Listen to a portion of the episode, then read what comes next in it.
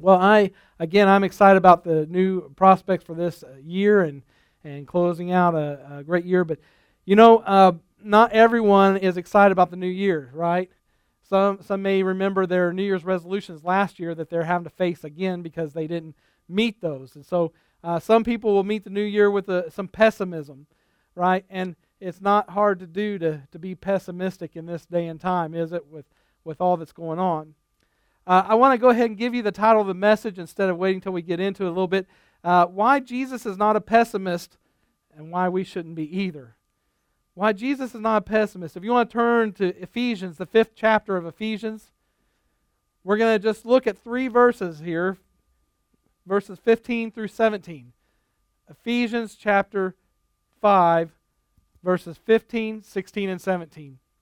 It's good to have uh, my relatives here, my oldest sister Cindy Maston, her husband, and Josh, and and uh, Emily, and Lauren, and Lucas, and Ben, and uh, I think I think I got it there. But we we've got a, a, good section. You know, it's always good when your family comes to visit holidays because all the other folks that, that are usually in church that are visiting other relatives, it kind of feels like we've got the full crowd again this morning. But good to have them here. I won out against Danny Cheney at Rogers first because we have my sister Julie over there, and sometimes they, they end up there for the holidays. So uh, I'm going to rub it in Danny, uh, Pastor Danny's nose that I got them all here this Sunday. All right. Ephesians chapter 5, the fifth chapter of Ephesians, verses 15 through 17. My text today is short, just three verses, but as you know, many times uh, short scriptures hold some of the most uh, uh, volume of, of information or, or teaching. And, and that's often the case in the scripture. But this question that I pose, really, it's more of a statement, but you could look at it as a question why, why is Jesus not a pessimist and why we shouldn't be either? Uh, we, it comes from the middle verse that we're going to look at, which speaks of making the most of every opportunity because these days are evil. It, it's kind of that old adage of some look at the glass as half empty, right? While others look at half full. With all that we've seen in the past, pick three years, five years, the, the, the, the going on in the world, it's easy to look at the glass half empty. But we need to hear what God is saying to us because we do indeed live in difficult times. I, I of, of all people, are fascinated by biblical prophecy coming true. You look at what's happened in Israel, what's happened just in the last few years, you look at the last 10 years, last 50 years, you can see uh, that biblical prophecy is coming true. And I uh, firmly believe that we should be uh, paying attention to that and paying attention to the time, time that is coming. But then we look at, we need to hear what God is saying to us in these difficult times through His word because the worldwide global, uh, global economic crisis which seems like it never goes away fully, right? We have a few years where people say things are looking up, and you know, you wait seven years and it's looking down again, and, and tragedy and all kinds of gloom and despair. But really, a lot of the economic crisis, they've cost trillions of dollars in lost wealth. People experience in those times where they had a, a optimistic look to the future for what their retirement would look like, sometimes going away completely. Lost pension plans, um, lost uh, wealth that had been accumulated for their golden years. And so, with this loss comes rising uncertainty. In 2009, and I want to give you a reference point for this, four years after Hurricane Katrina, in 2009, New York pastor David Wilkerson, author of The Cross and the Switchblade, issued a message predicting imminent catastrophe for America. He so, spoke of cities burning because rioting and looting bank there'd be a run on banks. Banks would close down and not be uh, people's money wouldn't be available. Grocery stores would be out of food widespread throughout the nation. Uh, there'd be a panic. And that same year peggy noonan uh, which was a writer for the wall street journal uh, mentioned in her weekly column under the title he, she mentioned this what david wilker said but mentioned under the title there's no pill for this kind of depression. There's no pill for this kind of depression and she begins by noting that the problem is not just the economic crisis. There is, she says, something much deeper. Then, also in that same year, at a meeting of well known sociologists, it was said that there is a pervasive sense of anxiety as though everyone feels they're on thin ice. maybe a sense that we've had it too easy since the years of 9 11, they say, and that the bad guys are uh, just about to appear on the horizon. Another quote was taken things look like they've changed and may not come back. Now, I think I could stop there, and if I had not told you the reference point of the date when that was spoken, you'd probably think that was something that was currently written about today's times. Some in this same uh, instance wondered about the widespread use of antidepressants after 9 11 and went on to ask did that somehow contribute to the loss of restraint that helped create the artificial euphoria that led to the irrational greed and fueled financial collapse in 2008? What they're saying is basically what a lot of us do is kind of like when you know that you need to be on a diet, sometimes you binge eat, right? If you know that there's a crisis coming financially, sometimes people, instead of saving, they actually will blow more money. It's kind of like, well, if I'm going to go out, I'll go out in style. And so this question was posed, you know, is, is this not only something they're experiencing then in 2009 after the 2008 crash, um, you know, maybe that's leading to this, and this is just something that we are re experiencing every so often. And maybe, who knows? They point to a number of other factors. Every time they say fear of economic collapse or tyrannical leadership is inserted, here's a few things you watch happen gun sales go up, sometimes through the roof. People are amassing cash and gold. A little side note on that. It's funny if you uh, follow Dave Ramsey, Financial Peace. Dave Ramsey, who who has a radio show and does Christian financial um, uh, teachings, uh, says that it's funny that people will go and trade in and, and get a bunch of gold when they think the dollar is going to collapse and that the, the whole financial system to collapse. He says because that won't be your bartering tool. Who cares if there's not food and water? Who's going to care about an ounce of gold or a pound of gold? You got a pound of food and some water, that'll buy you more. And so he says it's crazy to, to when you think that everything's going to fail to save up gold. But people are starting to grow their own food in these times, and they say church attendance appears to be up.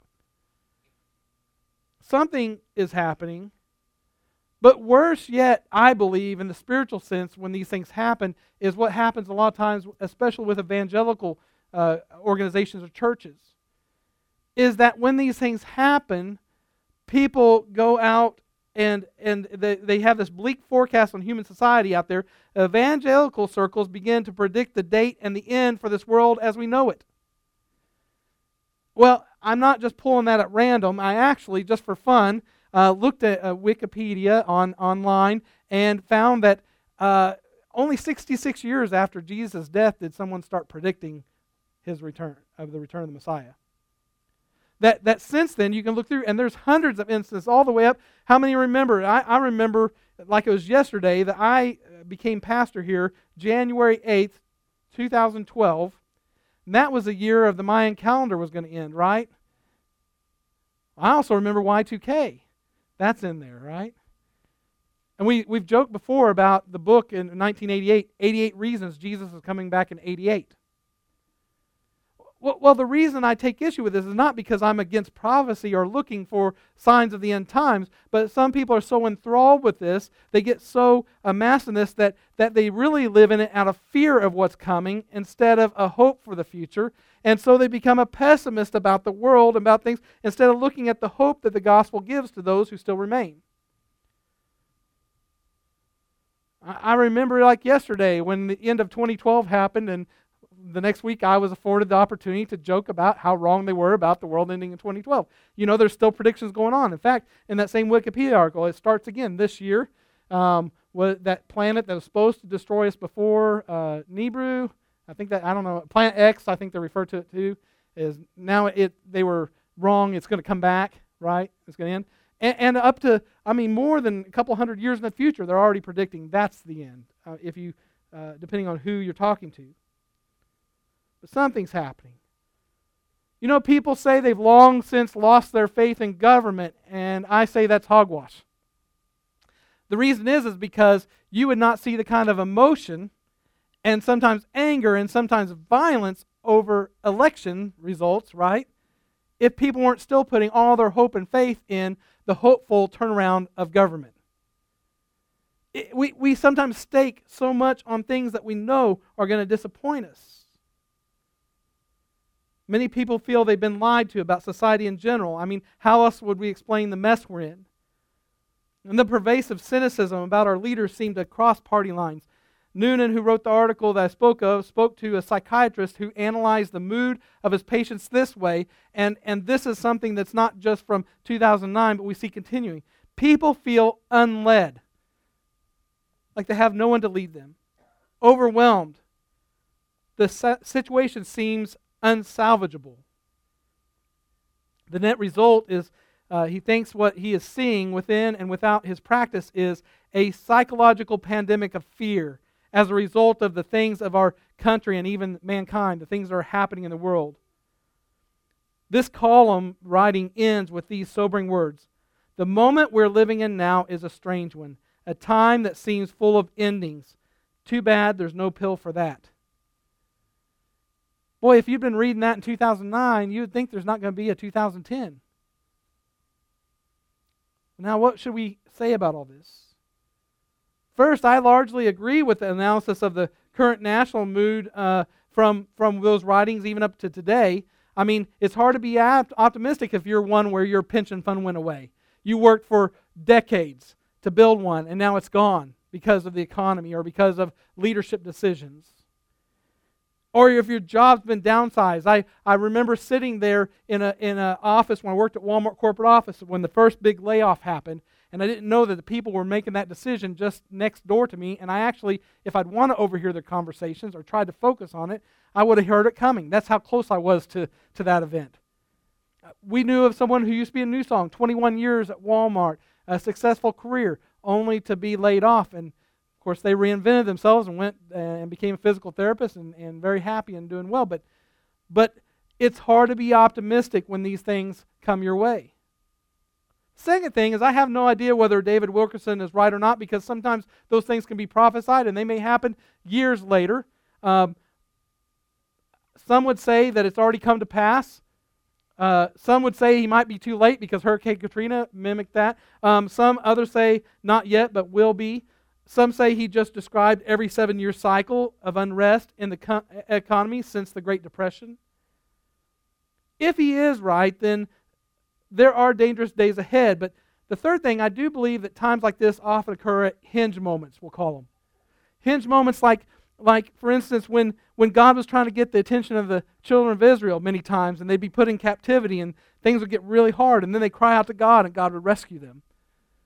And, and so, God, many times, I believe, is allowing us to be just like Job was a righteous man, and he got put through it, right, as a test to, to show the enemy that God's people will stand, right? So whether you're a righteous man or whether you're a sinner, either way, it rains on the just and the unjust, what Scripture says.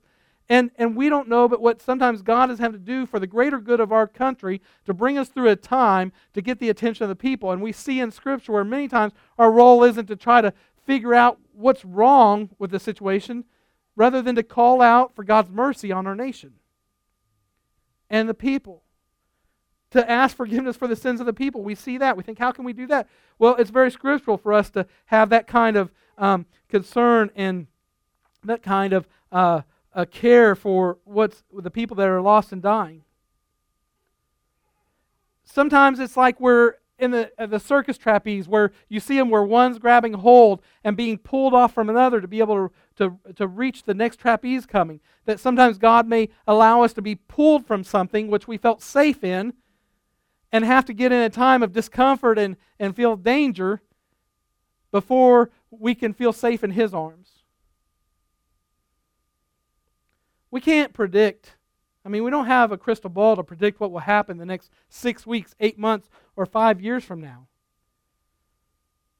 The secret things belong to our Lord our God. And, and even on a small scale, we can't predict what will happen uh, when the stock market opens tomorrow or the next day or 10 years from now. Some will say, oh, yeah, they, they predict it, and sometimes they're pretty close. Yeah, well, they can't guarantee 100%. So, how should we live in times like these? Our text offers us three ways, each of one filled with clear direction on the days to come. These three simple texts, these three simple uh, verses, things are getting worse. And there's great opportunities for the children of God Should we be optimists or pessimists? Is a question. Or should we be somewhere in between? Let's see how God's word helps us answer those questions. The first one, in the first, watch your step. Watch your step. Be very careful in verse 15. Be very careful then how you live, not as unwise, but as wise. The, the, to be careful means literally to walk accurately or precisely. The King James uses the old word circumspectly, which, which has the idea of walking a narrow path along the side of a steep mountain. One of the fads that I can't understand right now is in thrill seeking is uh, showing Jennifer a video of this guy on a skyscraper, and you can see skyscrapers all around. Some of the young people are on their heads, YouTubers, right? And and he's riding a bicycle on a ledge about that wide, with hundred of several hundred foot drop. I mean, up at the top of skyscrapers, and he's doing that to get the likes and the watches right on on, on YouTube, and hopefully make money from that. The idea, this circumspectly, it, it has the idea of walking on a narrow path along the side of a steep mountain. Keep your eyes open lest you take a wrong step and plunge to your death. Sometimes we're guilty of living too fast. In Arkansas, I guess we could put on all of our tombstones, uh, especially with Walmart World, right? Is hurried, worried, and buried. It'd be spelled different because it's Arkansas. Hurried, worried, and buried. We're, we're in such a, a fast paced society. We make too many snap judgments, too many hasty decisions. Uh, we speak too fast. We move too fast. Well, us northerners speak too fast. We react too fast. Sometimes we answer before we even hear the question. How many ever did that in school? You're trying to look smart.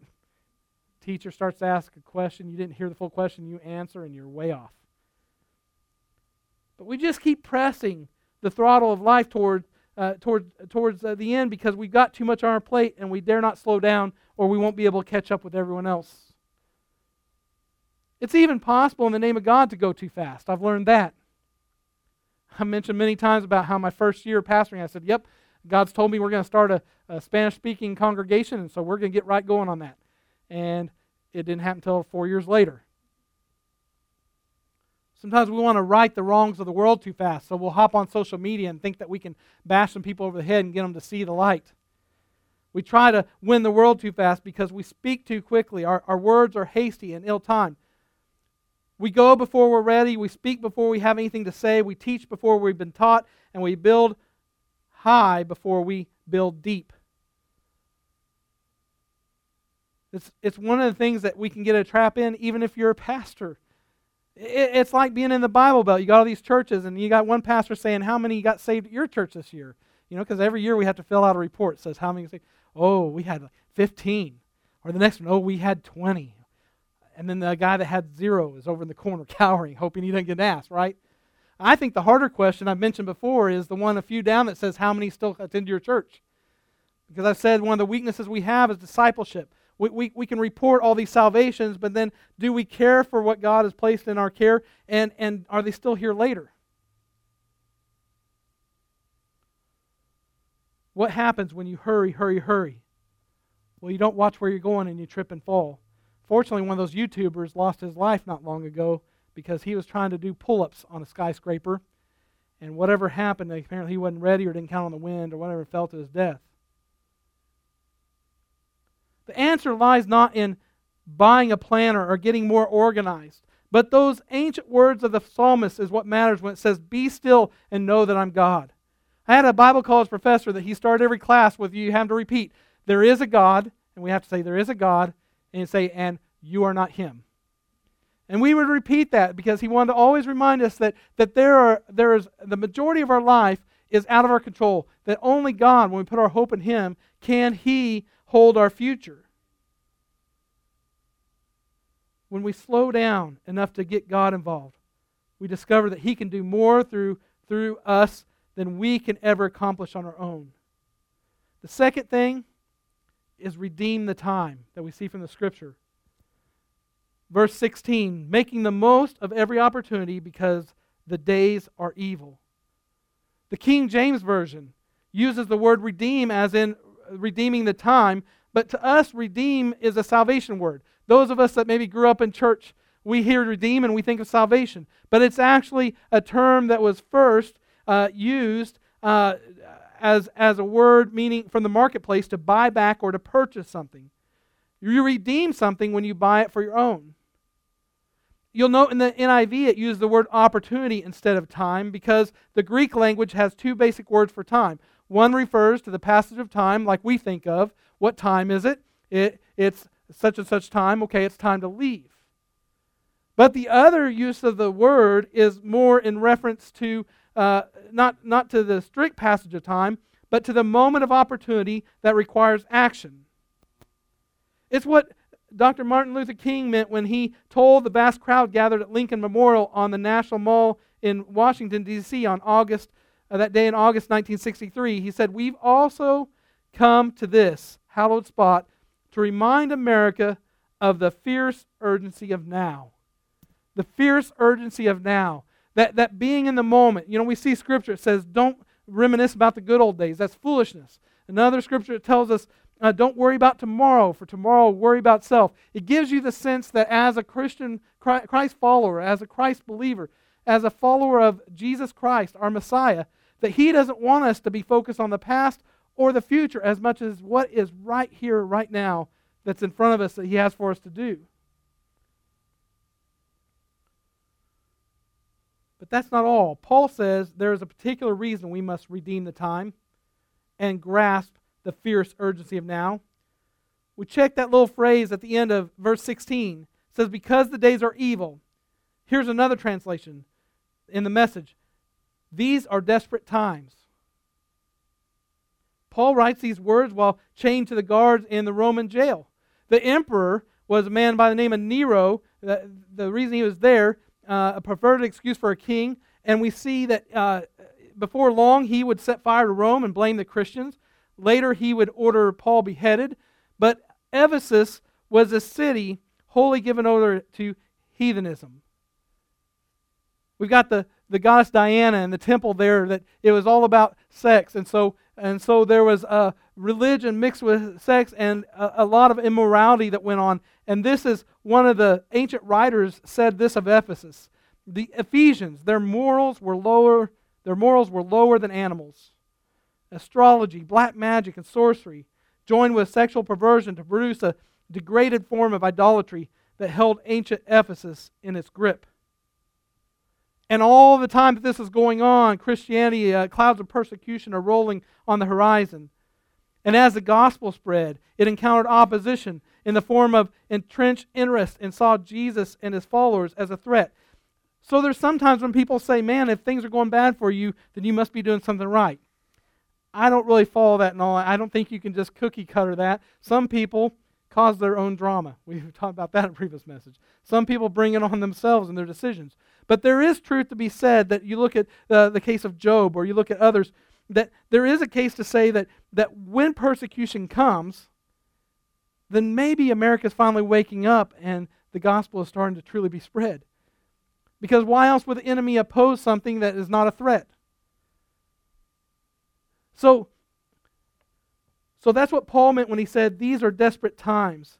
I mean, like I've said before, when people say this is the worst it's ever been, right?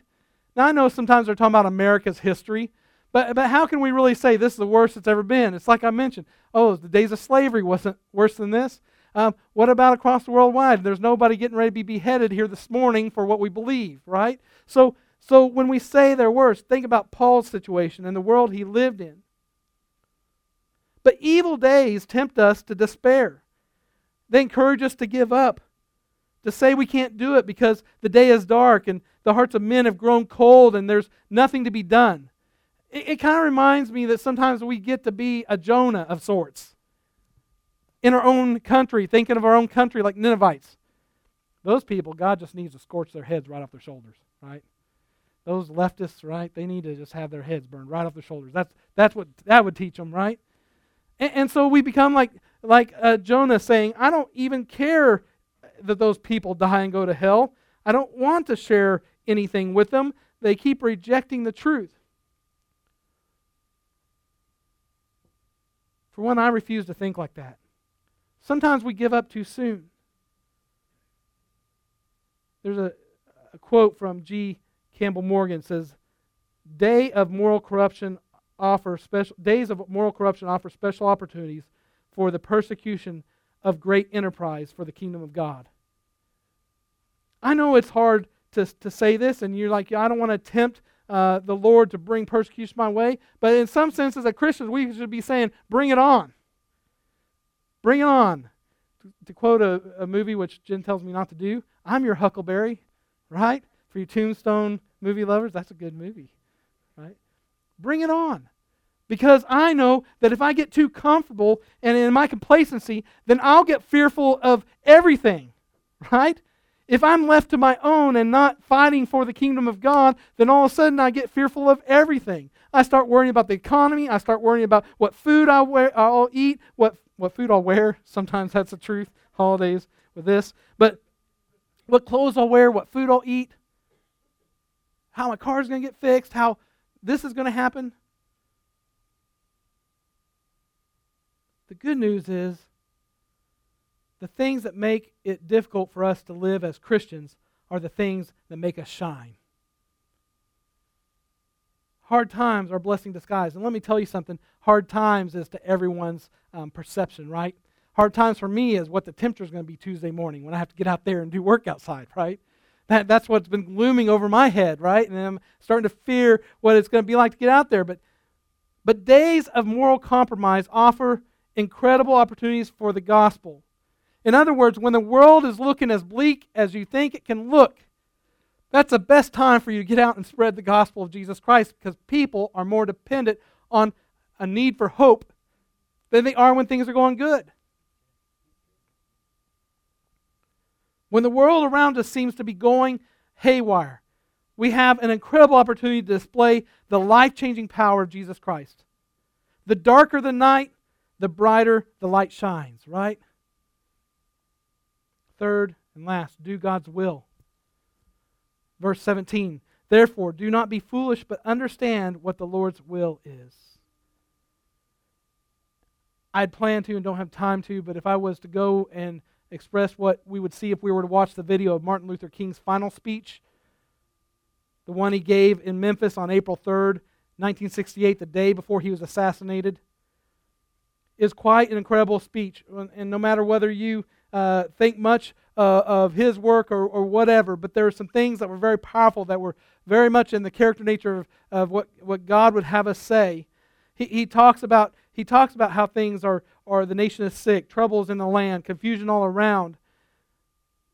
But know somehow that only when it is dark enough can you see the stars. And he goes on to talk about what it means to live at such a crucial moment of history, and, and it applies uh, to the situation with the, the uh, sanitation of workers' strike in Memphis. And this is powerful what he says. Well, I don't know what will happen now. We've got some difficult days ahead, but it doesn't matter with me now because I've been to the mountaintop and I don't mind, like anybody, I would like to live a long life. Longevity has its place, but I'm not concerned about all that now. I just want to do God's will and he allowed me to go to the mountaintop and I've looked over and I've seen the promised land. I may not get there with you, but I want to I want you to know tonight that we as a people will get to the promised land. And I'm happy tonight. I'm not worried about anything. I'm not fearing any man. Mine eyes have seen the glory of the coming of the Lord. I just want to do God's will. I just want to do God's will. So then, the final question you might ask me, Pastor CJ, are you an optimist or a pessimist? Well, so that I don't get called a hypocrite, I know you'll catch me in some pessimism before long because it's just the way uh, I have gone so far. But I'll tell you, I'm mostly an optimist because I know that God is in control of the circumstances of life. Sometimes the answer depends on where you're at at the moment. I get that. It's like being in Jerusalem when Jesus was crucified on Friday. On Friday, pessimism reigns, but on Sunday, the truth surely dawned. The truth that Jesus rose from the dead, that he came out of the grave, and that he is the risen Savior. And the best part of that for us is we live on the other side of that empty tomb. We live in a time where we have the whole word. Think about those who all they knew is they were looking for the coming of Messiah, but was he it? And then he appeared and re- removed doubt from those followers. But we have the whole story, and we know who wins in the end. We know without a doubt, we have no question. If you believe in his word, you have no question. We live on the other side of the empty tomb. So, yes, Christians are both pessimists and optimists. But, but we're much more optimistic because though we see what is happening in the world around us, we know that Jesus Christ conquered the grave. And because he lives, we will too. And that brings me back to David Wilkerson and Peggy Noonan's article and his prophecy. And again, I'm not into, uh, I'm not trying to say anything negative about another minister. I'm not trying to uh, cast a judgment there. I'm just saying, while there are concerns while I wonder what the future holds in the short term, I know who holds my future long term. And that makes me ultimately a biblical optimist. I don't like to wear out examples, and, and some of you have heard the story so many times, you're probably sick of it. But you know, Jen and I, when the when the boys we found out she is pregnant, we had just the day before. Wasn't it the day before, or that same day? We had we we didn't know yet and we were looking at our school loans, which was about $72,000, and I was making um, less than half of that a year. And we were looking at $92,000 total in debt besides our home, including vehicles and, and credit cards and the school loans. And so we had taken a loan calculator and put in there what, how long it would take us to pay that off at the rate we were going. And I was going to be like in retirement age, at least like 70s or 80s. I said, Jen, we're going to be paying on this for the rest of our life. And so when we found out that she was pregnant, we actually cried, not happy tears. We were like, oh, Lord, really? Now? We, we don't have the money for ourselves even. And, and you know, yes, we, we became joyful that we're having uh, the boys, and then we found out twins, even more so. But, but we had no idea what God held for us. We had gone through Dave Ramsey Financial Peace over eight years ago, or longer than that, maybe. And uh, you know, I thought I could outsmart Dave Ramsey, and so he said, until you pay off your debt, you don't invest in any retirement funds.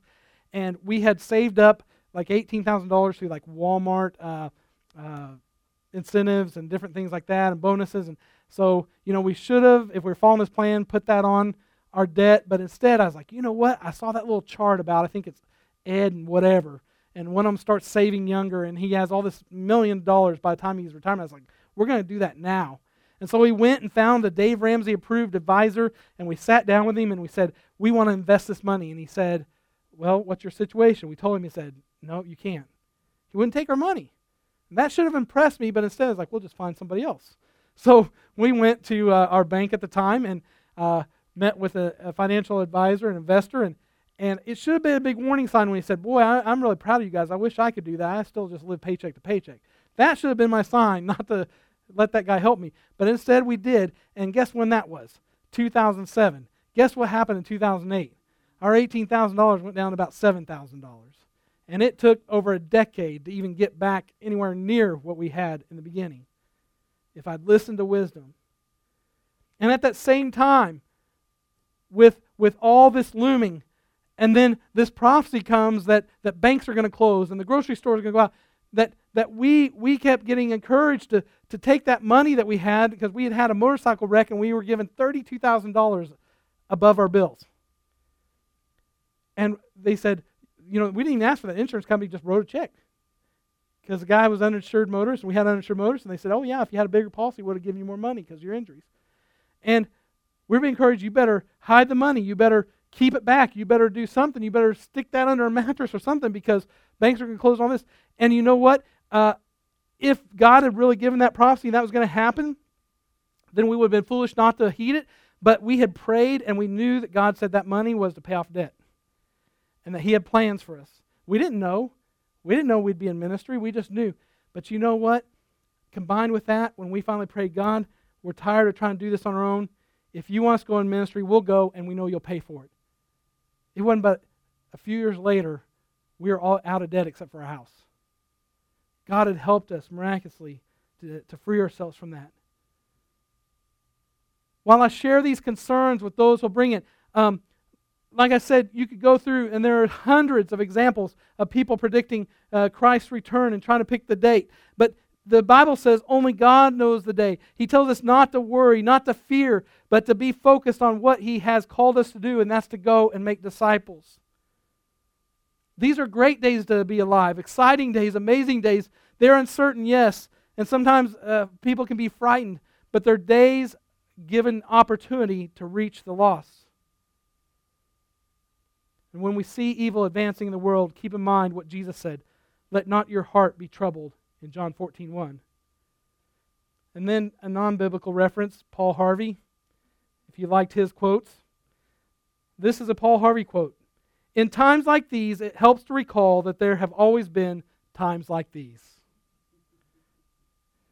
In times like these, recall that there's always been times like these.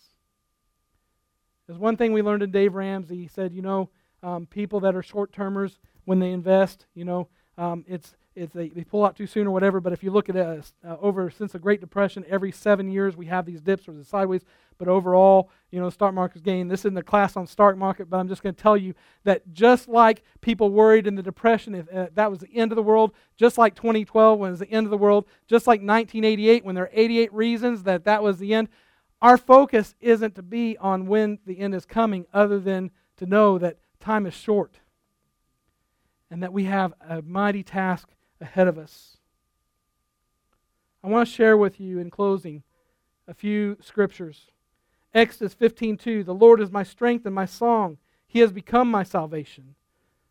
Deuteronomy 31:6 Be strong and courageous. Do not be afraid or terrified because of them, for the Lord your God goes with you. He will never leave you nor forsake you. 1 Samuel 2 2. There is no rock like our God. 2 Kings 6 16. Those who are with us are more than those who are with them. Psalms 23 1. The Lord is my shepherd, I shall not want. Psalms 46 1. God is our refuge and our strength, and ever present help in trouble. Psalms 103 12. As far as the east is from the west, so far he has removed our transgressions from us. Micah 7:18 Who is a God like you who pardons sin and forgives the transgression of the remnant of his inheritance? Romans 8:31 If God is for us, who can be against us? And in Hebrews 13:5 Never will I leave you, never will I forsake you.